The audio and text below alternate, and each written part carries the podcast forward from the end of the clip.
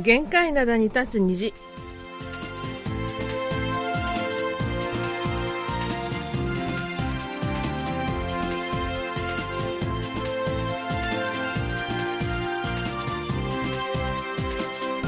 皆さん、あにょがせよ。9月14日水曜日の限界灘に立つ虹、隙間ことゆうちゃんもです。え9月ももう半ばになりました。それでも昼間はまだ暑くて汗をかくこともあります。えー通勤時間の地下鉄の中半袖の人と長袖の人が半々くらいになってきました。丸組の母さんことキムヤスンです。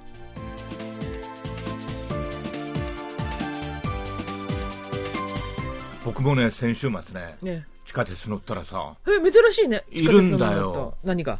半ズボンの男がさ、そうそういるのいるの俺驚いてね。うんサンダル突っかけてる若い子もいるしね、だけど、まあ、ソウルの今日最高気温28度ぐらい。はい。最ここのところずっと30度を下回っておりまして、はい。昼間はちょっと体を動かすと汗ばむかなと思うんですが、朝晩はさもう涼しいですよ。なんかちゃんと布団かぶって寝ないとそうねそうそうそう、ん。それできあの今来る時も風はね結構涼しいので風が吹いてるのでねそうです。ちょっと涼しいって感じがします、まあ、ソウル最高気温28度ですが、うん。日本はねまだまだなんかなんかね今日続いてますね。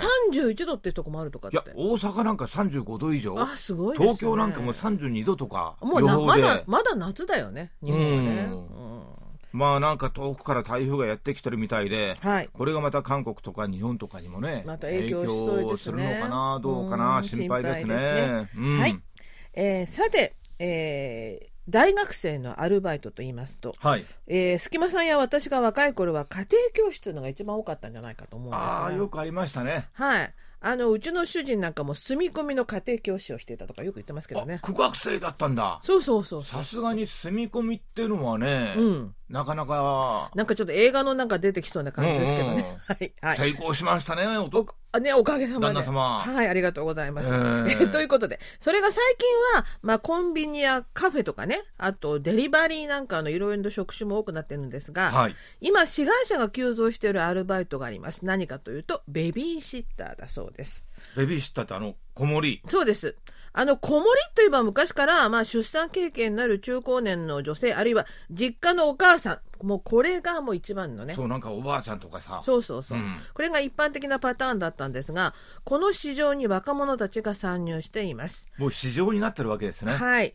えー2016年に設立されたベビーシッターの仲介業者、マムシッターの会員が69万人。まあ、いろいろ仲介業あるんですが、はい。ベビーシッターの仲介業もあるんですね。そうでその会員が69万人ね、要するにこの会員っていうのは登録している人ですね、うん。自分、ベビーシッターをしたいとして、ますってね。そうそうそうそう、でこのうちの、えー、62%、43万人が20代から30代、いわゆる MZ 世代なんだそうです。んでこの MZ 世代のベビーシッター2019年には21万人だったので3年間で2倍に増えたということなんですね。どっと増えましたな。はい、で家庭教師と子どもの世話という両方のサービスを提供するジャランダというこのやっぱりかあの仲介業者では会員26万8000人のうちこの20代30代が88%。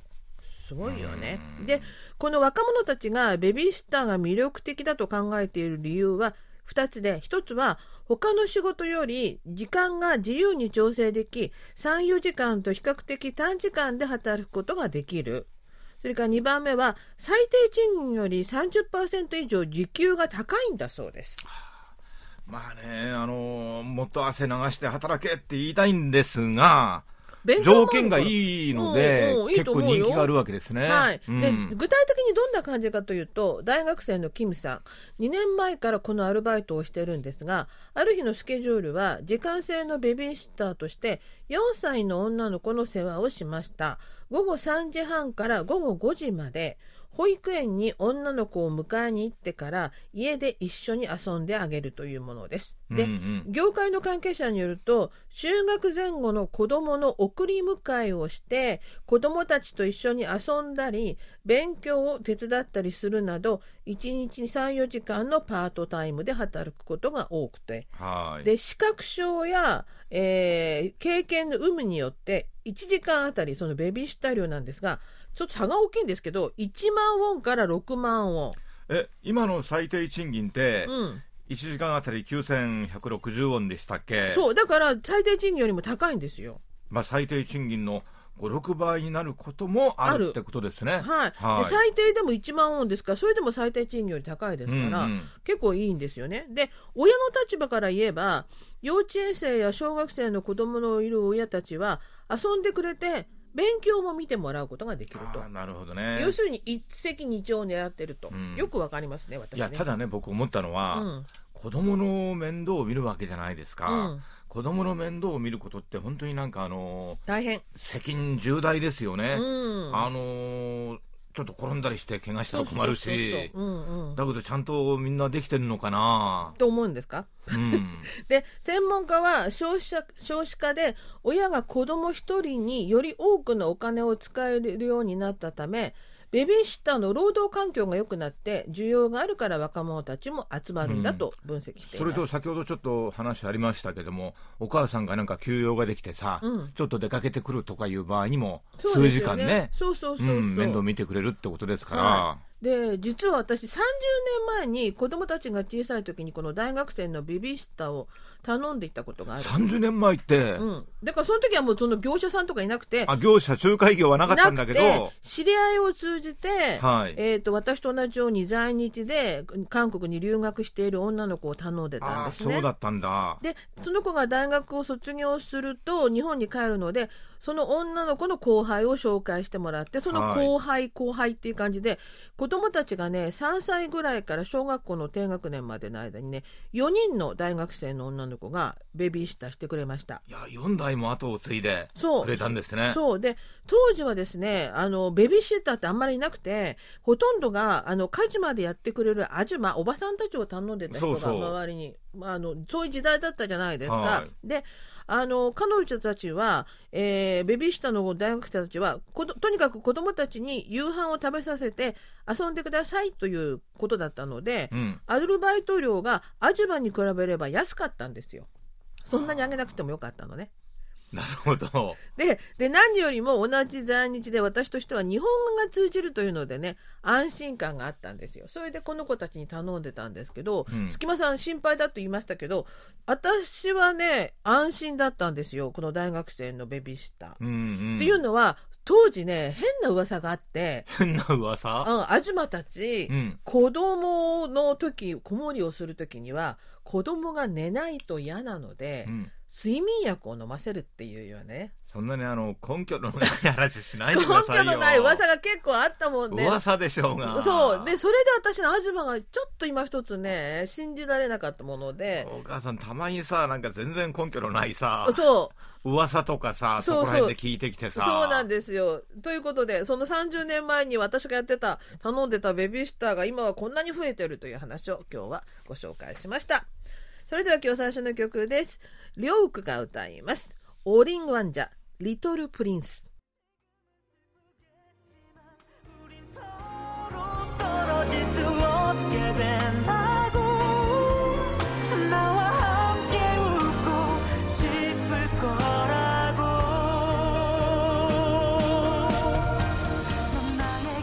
はい、リョウクが歌いました「어린왕자 Little Prince」でした。それでは今日最初のお便りです。はい。えー、ラジオネーム、三蔵さん60からいただきました。はい。主足がスタートのようですね。大きな事故もなく、安穏に過ごせればいいんですが、日本では養子縁組にまつわる事件がありましたが、えー韓国では養子縁組についてはどのような制度になっていますか？えー高齢社会の中で制度のあり方は税金とも複雑に絡んで一筋縄ではいかない問題ですが、高槻のような殺人事件などは問題になっていませんか？はい。なんか殺人事件があったんです、ね。そうです。私、このお手紙にある事件、どんな事件なのかわからなかったので調べたら、私、養子縁組と殺人っていうから、幼い子供と親の事件かなと思ったら、そそううじゃなくなんかあの、サスペンスドラマみたいですね。そうそうそう。はいそしたらそうじゃなくて、成人の男性が書類を偽造して養子縁組になった、えっ、と、年上の、えっ、と、50代か60代の女性を殺害して、生命保険金と遺産を取ろうとした事件なんだそうです。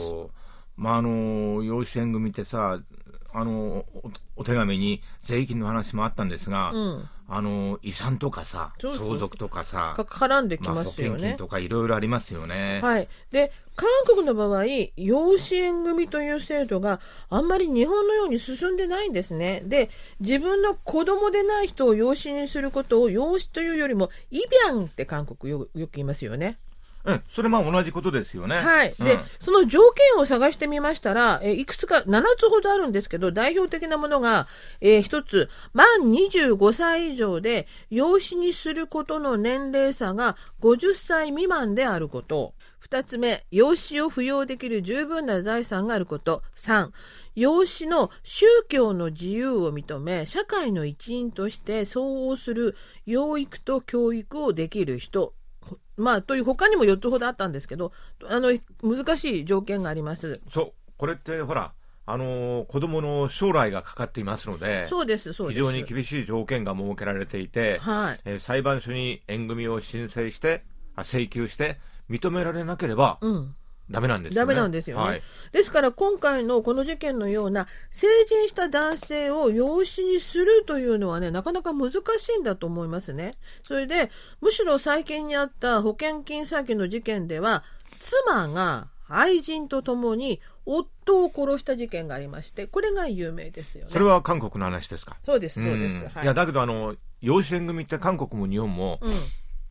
そんなに多くないみたいですね。あの、はいはい。養子縁組ってなんか、韓国、まあ日本もそうなんですが、うん。普通養子縁組と特別養子縁組があって、はい。特別養子縁組ってのがなんか、あの、要するに子供をね、あの、もらって、うんうん。それこそ育てる、はいはい。養子にする。その場合はなんかあの、戸籍にね、うん。実の親の名前とか、うん。全然残らなくて、はい。直接なんか長男とか長女とか書かれるそうなんですね。で、そういったケースで韓国の場合は、うんうんあの、2020年ですか、はい。あの、260件ほどあったみたいなんですよ。うんで、僕思ったのは、うんえ、260件って1年365日って結構少ないんだなと思ったんですよね。そうですよね。だけど、やっぱりそれって条件が厳しいからなのかなと思ったりもしたんですが、でも、私は反対にね、260組でも、あっただけよかったなと思って、昔ほら、海外イベントって、うん海外に養子縁組される子が多かったじゃな今もね、いですか。あの、国外に養子縁組で行く子もいて、それは、あの、国内よりは少なくて、232件あったそうなんです。あ、やっぱりあることはいまだにあるんですね。ただ、日本もね、そんなに多くはなくて、うんちょっと調べてみたら、日本の特別養子縁組、これ2020年で693件なんですよ。あ、でも3倍ぐらいか、韓うん。うん。まあ、だけど人口比でするとどれぐらいなのかなと思うんですけども、うんうんうん。まあ、それだけ条件厳しいですし、はい。子供の将来の責任を取るというね、うんうん。重大な、まあ、責任がありますので、うん。まあ、少ないのかなと思ったりもしました。韓国では一時期さ、テレビで、うん。あの、養子縁組を進めるコマーシャルみたいのやってたじゃないですか。あはいはいの、心で産んだ子供、あ、はい。うんうんお腹妊娠したんじゃなくて、うんうん心で産んだ子供を育てましょう。同じくね、うんええうん愛情で育てるといった、そういったなんかコマーシャルもあったんですが、これだけあの件数が少ないから、はいもっともっと皆さん、あの、してくださいという意味で、そういったコマーシャルもしたんでしょうね。なるほどうねん。はい。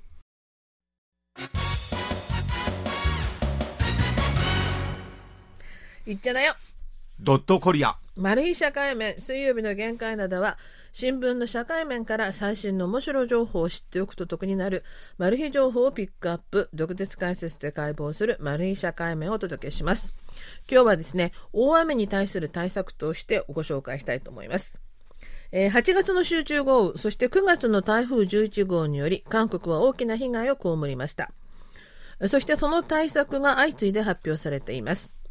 その具体策を2つのキーワードでお伝えしたいと思います。地下トンネルと半地下住宅です。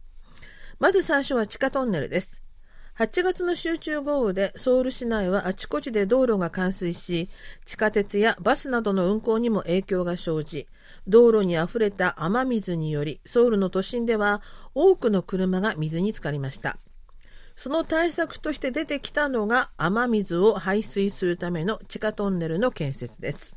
ソウル市のオ・セフン市長は、先月10日に浸水脆弱地域6カ所に雨水排水用の地下トンネルを作ると発表し今週具体策が発表されましたまず2027年完成を目標にカンナム駅、クワンハムン、トリム川の3カ所に地下トンネルを建設しますカンナム駅とトリム川は8月の集中豪雨の際にそしてクワンハームンは12年前の大雨の際に被害のあった地域です。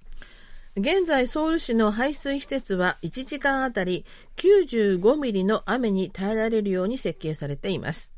しかし8月にカンナム駅周辺に降った雨は110ミリ以上でした。そこで110ミリ以上の大雨にも耐えられる排水施設地下トンネルを作ることになりました。実は雨水排水用の地下トンネル事業は2011年にウーミョン山一帯に降った豪雨の被害を受け当時の王市長が設置を推進していた事業でした。それが市長が変わったことで途中で一部立ち消えになり今回11年ぶりに再開されます。雨水用の地下トンネルは前回の事業の際に国内で初めてソウルのシンウォルトンに作られそのおかげで今回の集中豪雨でもヤンチョン区には大きな被害は出ませんでした。もう一つのキーワードは半地下住宅です。8月の集中豪雨の際に外信でも報道された悲劇が映画「パラサイト半地下の家族」で広く知られた半地下で暮らす家族の死でした。家族4人が急速に流れ込んできた雨水により家の中から出られずにそのまま溺死してしまいました。一家は持病がある70代の母生活保護受給者でダウン症の発達障害の姉13歳の娘そしてこの3人を1人で養っていた百貨店の免税店で働く40代の女性でした。親子3代女性ばかりの家族は半地下住宅に暮らしていました。貧困が彼女たちを半地下の住宅に住まわせていたのです。集中豪雨後ソウル市は半地下世帯安全対策を発表しました。その内容は地下半地下を住居目的で作れないように法を変える。10年から20年の猶予期間を経て既存の半地下住宅をなくす。常習浸水地域の地下半地下住宅居住者に公共賃貸住宅の入居を支援するなどです。統計庁人口住宅総調査によると2020年全国地下半地下住宅は32万7320世帯。ソウルに半分を超える20万849世帯61.4%が集中しています。国土研究院が昨年まとめた地下住居現状分析及び住居支援政策課題によると首都圏の地下半地下の賃貸世帯の平均所得は182万ウォン。アパートの賃貸世帯の平均所得351万ウォンの半分未満でした。ソウル市の対策の核心は公共賃貸住宅への入居支援です。現在のソウル市内の公共賃貸住宅は24万戸。しかし昨年ソウルで公共賃貸住宅に入居したのは1669世帯。その中で半地下住宅に暮らしていた家族は247世帯。14.8%に過ぎません。半地下に暮らす人々が公共賃貸住宅に入居できない理由は入居するための保証金が払えない。入居後の管理費が払えない。そして炊き出しなどの支援団体がいない新しい町への引っ越しが不安などです。結局反地下住宅問題の根本は貧困のようです韓国はこれまで日本と違い地震や台風など自然災害による被害はあまり大きくありませんでした。ですから安易な対応をしていた側面もあります。しかし地球の気候変動により韓国も台風や集中豪雨への対応をこれ以上遅らせることはできません。そのような危機感がソウル市や政府の対応に反映したようです。どうか。この危機感がきちんと継続しますように。それでは今日の2曲目です。コヨーテが歌います。GO!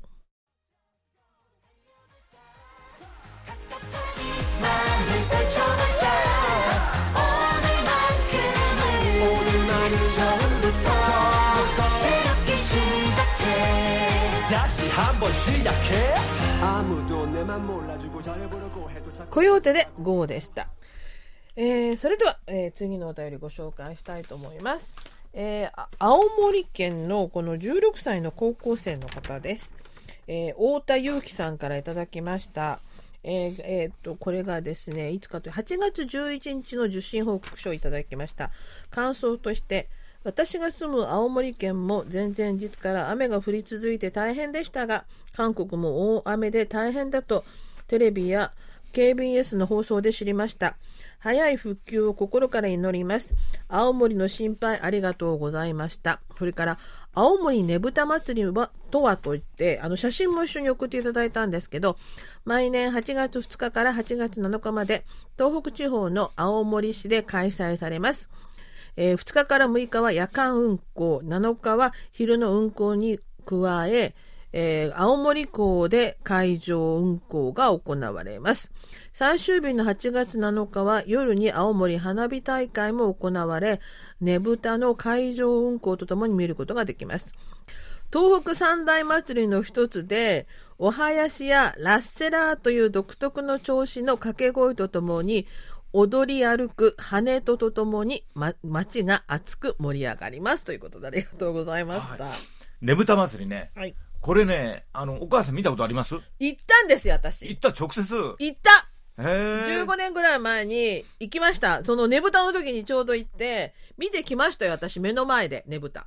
目の前で？うん、すごい迫力だった。ね、そんな方にこんなこと言ったはなんなんですが、はい僕は見ました、テレビで。あ、テレビでというかね、うん韓国の9時のニュースで、このねぶた祭りね、紹介したんですよ。ですごい規模大きいんですよね。そうです。で、韓国の人もこれ知ってる人は知ってますよ。すあ、なるほ9時のど。ニュースでやったんだから。で、あのー青森への直行便があった時期でございましたんで、15年前だったんで、はいはい行って、泊まったら泊まった旅館で今晩ありますから、早く行って、一番前、それも交差点のあたりで見るといいと言われて、今は亡き塩森と子供たちとみんなで一緒にダッシュして、一番前の席を取った思い出があります。あーがめついお母さんらしい。でも、はい。黒い中で、ねぶたの明かりがすごく入ってとっても綺麗でね、すごい迫力だったことまあ、覚えてます。実際に見たら本当に綺麗でしょうね。うん韓国も、あの、お釈迦様の誕生日に、うんあの、あ街頭パレードするじゃないですか。しますしますします。そのさか際に、うんちょっと大きなね、うんあの、仏様とか、うんうんあるいは仏教に関係のある大きな灯籠みたいのを作って、出てきますあけど、の車に乗せて運運んだりするんですが、はい全然なんか規模が違いますもそんね。うなんです。もっとすっごい大きかった。えそれも何ヶ月もかかって作ってらっしゃるものなんで、本当に素晴らしかったですね。で、私、機会があれば今度はぜひですね、青森は弘前に桜を見に行きたいと思っております。えーそれから、太田さん。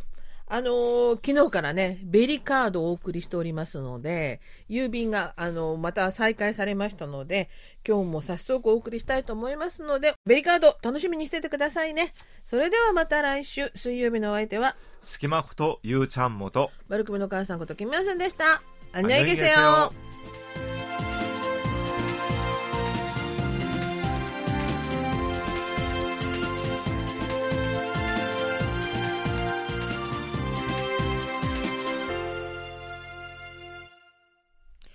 お聞きの放送は韓国ソウルからお送りしているラジオ国際放送 KBS ワールドラジオです。